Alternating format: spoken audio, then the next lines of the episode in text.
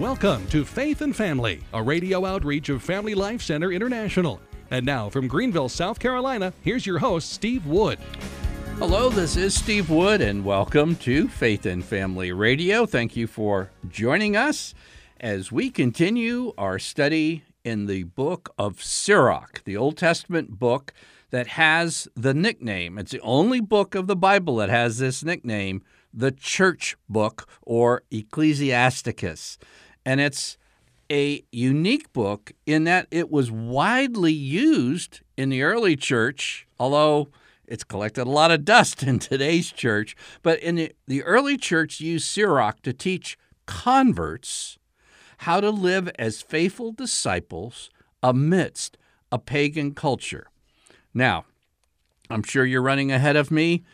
Yes, there's an acute need today where the majority, majority, significant majority of young Catholics who were raised in the church during their childhood and early teen years are totally dropping out of practicing their faith.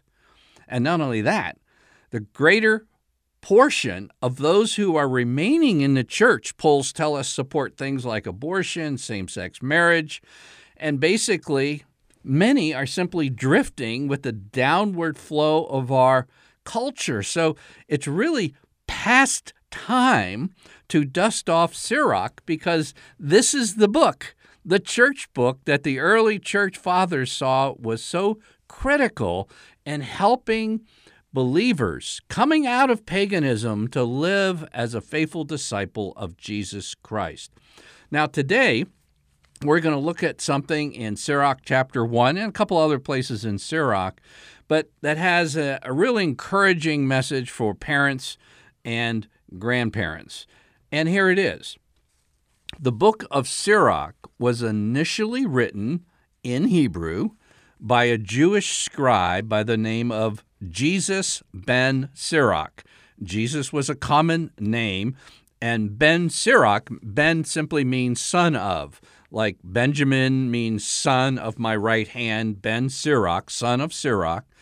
And he was an instructor at a Jewish academy, probably in Jerusalem, who wrote down his lectures in manuscript form. It says in Sirach 51, chapter 51, and verse 23. Again, the author of this book, writing about himself, says, Draw near to me, you who are untaught, and lodge in my school. So here was a school, a Jewish school, focused on wisdom, seeing that this wisdom was key to living a faithful life amidst pagan world, basically, pagan empire. And I'm just thinking today how precious it would be to have Catholic schools utilizing the wisdom of Jesus ben Sirach. I, I just throw it out there. I just kind of question how many Catholic schools are using this book? How many even graduates of good Catholic schools and high schools and colleges have ever read this book? It's Kind of a good question to ask ourselves. Now, something happened after Jesus ben Sirach wrote down the book that we know of as Sirach. His work in Hebrew got very little circulation until about 70 years later. And then his grandson, recognizing the wisdom of his grandfather, translated the book of Sirach from Hebrew to Greek. Now, I know there's some grandparents listening to me, and you know, you may think I'm, you know, the world's not seem to be improving by any means. Having some struggles in my adult children, but uh, you never know what might happen in that third generation. Here, Sirach's grandson recognized the wisdom of grandpa took the Hebrew manuscripts and translated it into Greek. And if it wasn't for Sirach's grandson, we don't know his name, but if it wasn't for his grandson, I probably wouldn't be sharing the wisdom of Sirach with you today because Greek was the common language of the Roman Empire and it was a critical factor in the spreading of the faith in the centuries bo- both before Christ's coming and after his coming. It was due to Alexander the Great and what was called Hellenism, introducing Greek culture and the Greek language, enabled the truth of God's revelation to spread through the Roman Empire. And today, if you want something equivalent to what Greek did in the early church, it's English. Uh, this broadcast in podcast form is heard in probably about 100 countries around the world, which is a miracle. Now, all those countries don't have as their primary language as in English, but they understand English and enables the spread of this broadcast, just like what Sirach's grandson did, translating the Hebrew into Greek so it could spread and be preserved throughout the Roman Empire. Now, I would like to share with you today one of my favorite all time verses in Sirach, and I've frequently used this verse in Catholic men's conferences. So I'll say, not only to the men listening, but to the wives. Generally, wives want to know what in the world are you saying to my husband during those men's conferences? Well, here comes my favorite verse from the book of Sirach, and it's from chapter 30. And it's one that men today really need to hear because one of the keys to family life, fathering, parenting in general is time. And time is precious. In many ways, it's worth more than money because money can be recovered if you lose your money in the stock market or whatever. But once time is gone, it's gone. And when you're raising children, if opportunities are missed, they're missed. So we want to focus on Sirach chapter 30 and verse 4. And, you know, I have to say, except for me, I've never seen anybody make a poster from any of the verses in Sirach. I've seen Old Testament prophets like Jeremiah posters and New Testament and John 3:16 and everything, but here's one that should be for Father's Day. Uh, should be on a mug. And if you make one, let me know. I'd like to see it. Sirach chapter 30 and verse 4. The father may die, and yet he is not dead, for he has left behind one like himself. Now, most men want to make some kind of dent in the world. They want their life to have significance and I believe this is God given. There's absolutely nothing wrong with it. And you might want to make a dent in maybe through a hobby or a skill that you have, or through building a business, or uh, a, academics, or sports, or technology. Uh, all these are areas, and it's very valid for a man to want to make a dent in these areas. But you want to be very careful where you put your focus in making your primary dent in life. Because if you think of it, most dents, and by dents I'm talking about things we focus on building a business, uh, sports achievement, getting that trophy for something or another, most dents will disappear or rust before you die. Uh, corporations go into Chapter 11 and they're gone, whatever. And what you want to do is put your efforts into making a dent, and that's a metaphor by making a life focus in your family.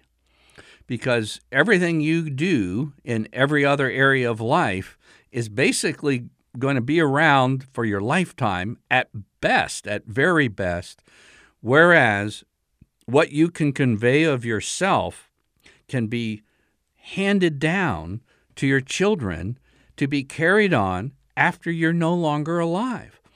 And this verse, the father may die, and yet he is not dead, for he has left behind one like himself, is not only true for the second generation, your children after you, But this actually came true in the fact that it was Jesus ben Sirach's grandson who translated this book into Greek for us. So it spread through the Roman Empire and manuscripts were preserved so that we could have it today.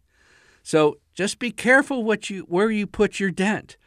And I realize there's a lot of competing things and there's a lot of responsibilities in life that demands our focus, but we as they say in baseball, just keep your eye on the ball because you want to, as a man, as a woman too, but I'm talking to guys particularly today, you want to keep your focus in making your dent in life in something that will go on after you have died. And when you just think about that, that's what this wisdom from Sirach 30 and verse 4 can be a total life change for you because so many things you want to put your efforts into will really turn to dust or rust or just be extinguished, versus what you put into your children can go on and on and on. Now, I want to talk to you about a near miss. And this is one that uh, hits both highly committed religious Protestant and Catholic fathers. Okay? And uh, basically, I'm not on the radio to win a popularity contest. Um, even though I fall short, my job is to present the truth in as uh, winsome way as possible, but to present truth. And here today, I need to perhaps step on a toe and, and issue a secondary challenge to very religious fathers. Let's take a man deeply committed to his faith and he has a natural desire to serve God. That is, to make a big dent with his faith. And so many men who are highly committed to their faith seek to make a dent somewhere else than in their family. I, uh, I got it being a youth pastor. That was the greatest gift of my life. It truly was because I wouldn't even be sitting here today having a family broadcast talking about wisdom in family life and talking about a father making a dent going down generations because the common thing I saw both as a Protestant pastor and youth pastor and as a Catholic layperson is that it's so easy to get this deep religious motivation and then leave home.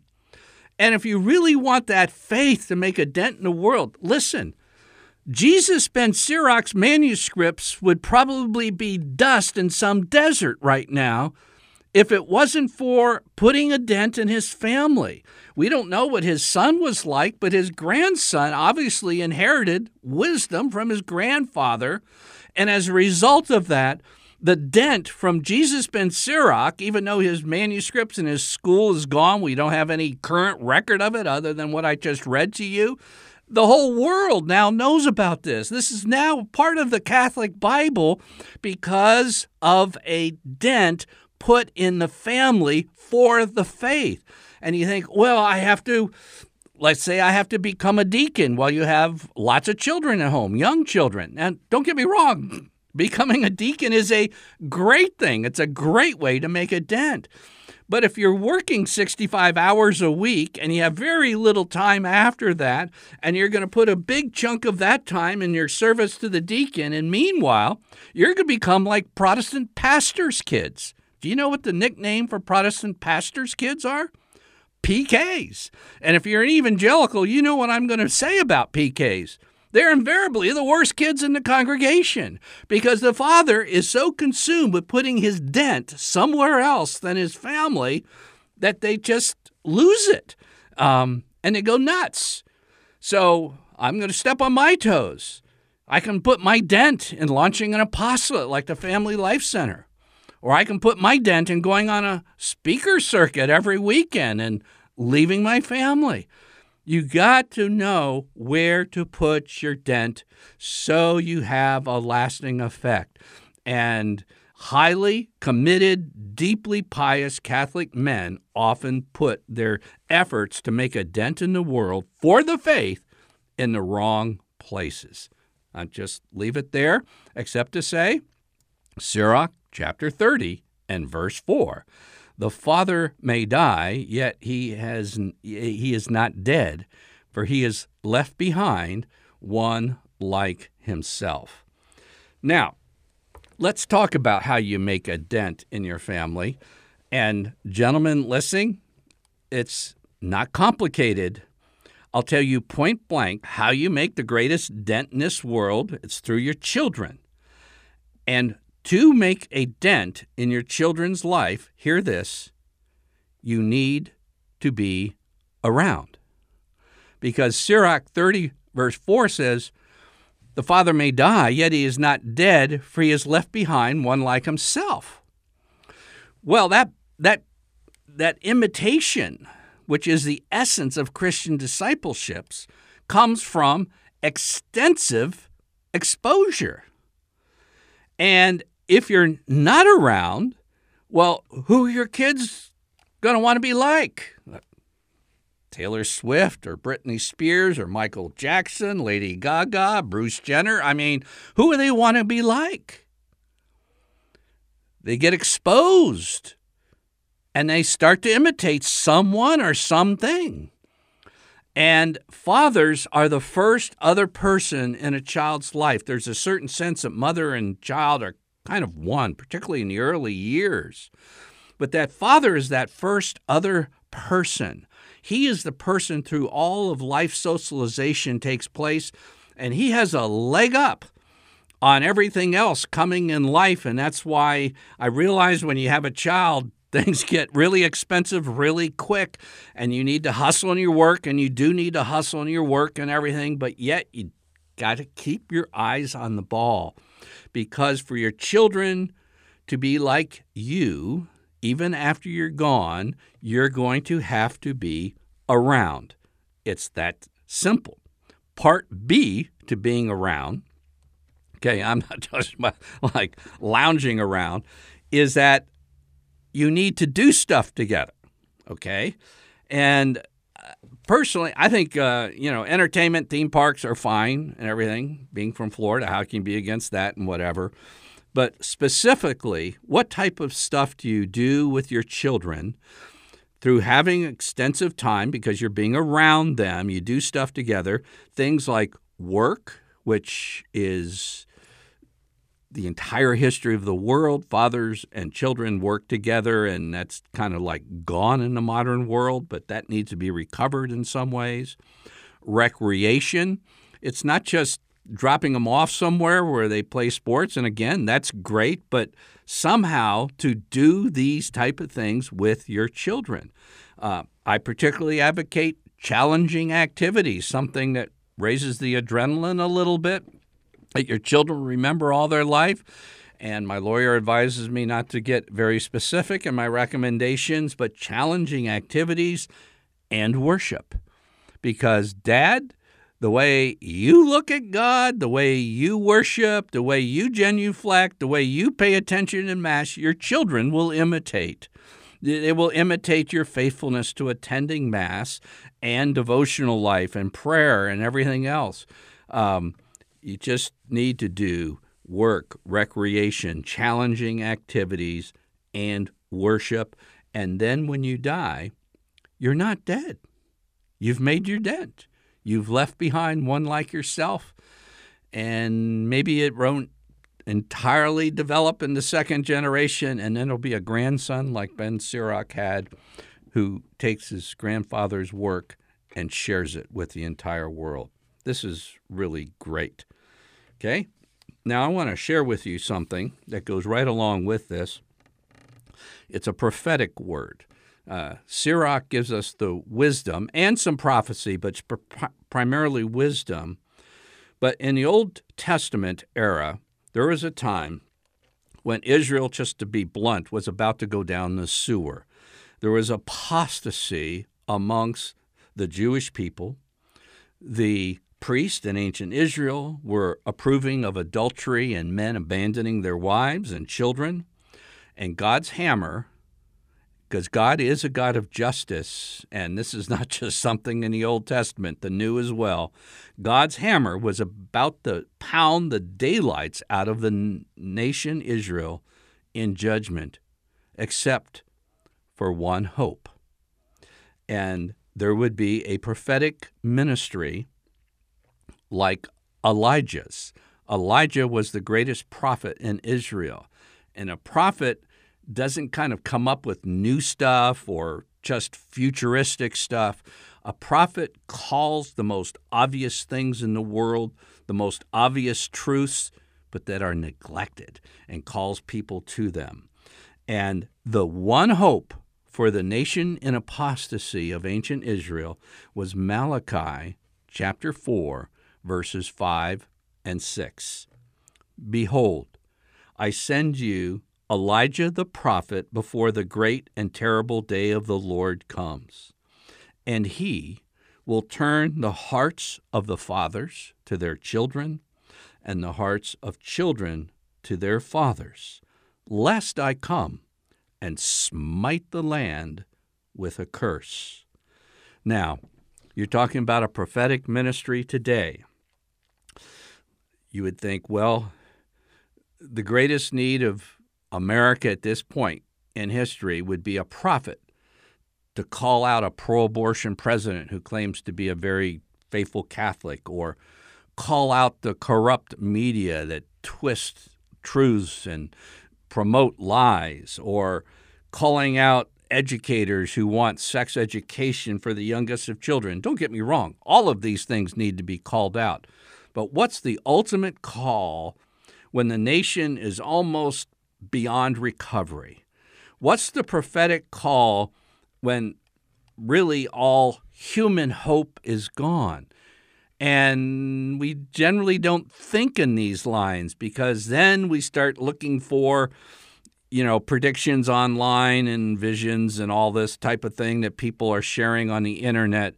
And the prophetic word that would come from God when Ancient Israel was beyond all hope and in apostasy. It's the same prophetic word that comes to the United States of America and it comes to Catholic fathers today is that I will send you the prophet Elijah before the great and terrible day of the Lord, and he will turn the hearts of fathers to their children and the hearts of children to their fathers, and lest I come and smite the land with a curse. So, guys, you want to hear a prophetic word? You don't need to go to some internet site and you don't need to get some special 1995 book on the latest prophecy. Here's the prophetic word. If you're a married man with children at the home, here is your prophetic word. If you are married, then your family is your primary responsibility. That's it. Now, some guys go a little overboard and say like, well, your family's your only ministry. No, it isn't. That's going overboard. I said primary. That's where you put your primary dent. There can be a lot of other dents you do. And if you really want to energize it, how about as a family, uh, make dents together, like with your faith in other areas of life? That's great but just don't go overboard and just think it's just for your family because you got to share with others too. That's part of your discipleship training. And if you want to know how America is going to be saved, and a lot of people think it's, and don't get me wrong, I will vote. I will encourage you to vote in the next 2022 elections and the 2024 elections, and I will register. I will vote. I will encourage you. I will tell you to vote pro life. But if America is going to be saved, it's going to be Sirach 30 and verse 4. The father may die, and yet he is not dead, for he has left behind one like himself.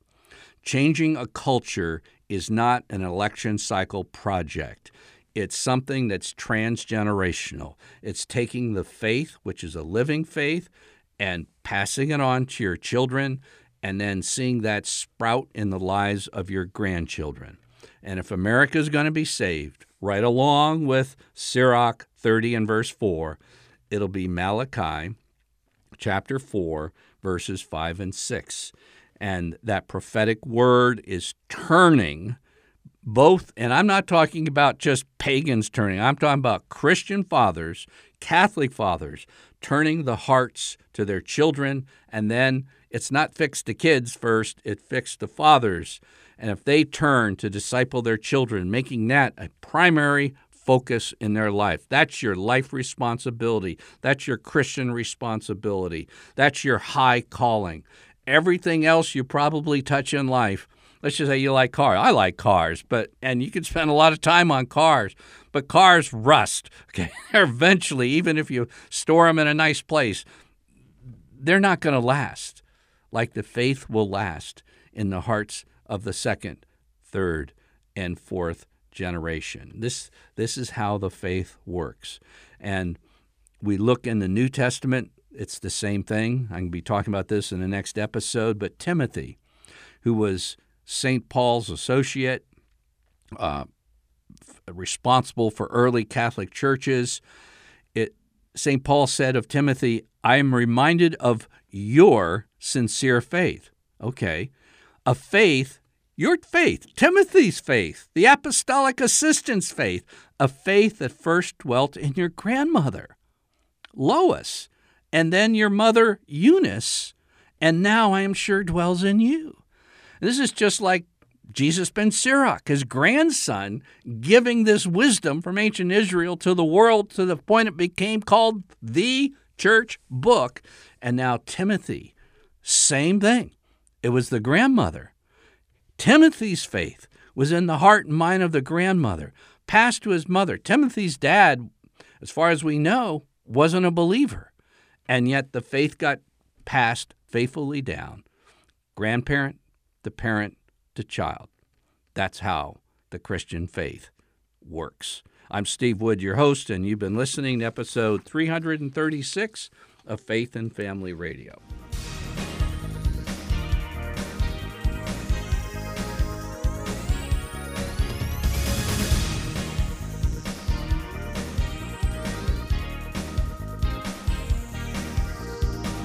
Faith and Family is a radio outreach of Family Life Center International. Visit us online at dads.org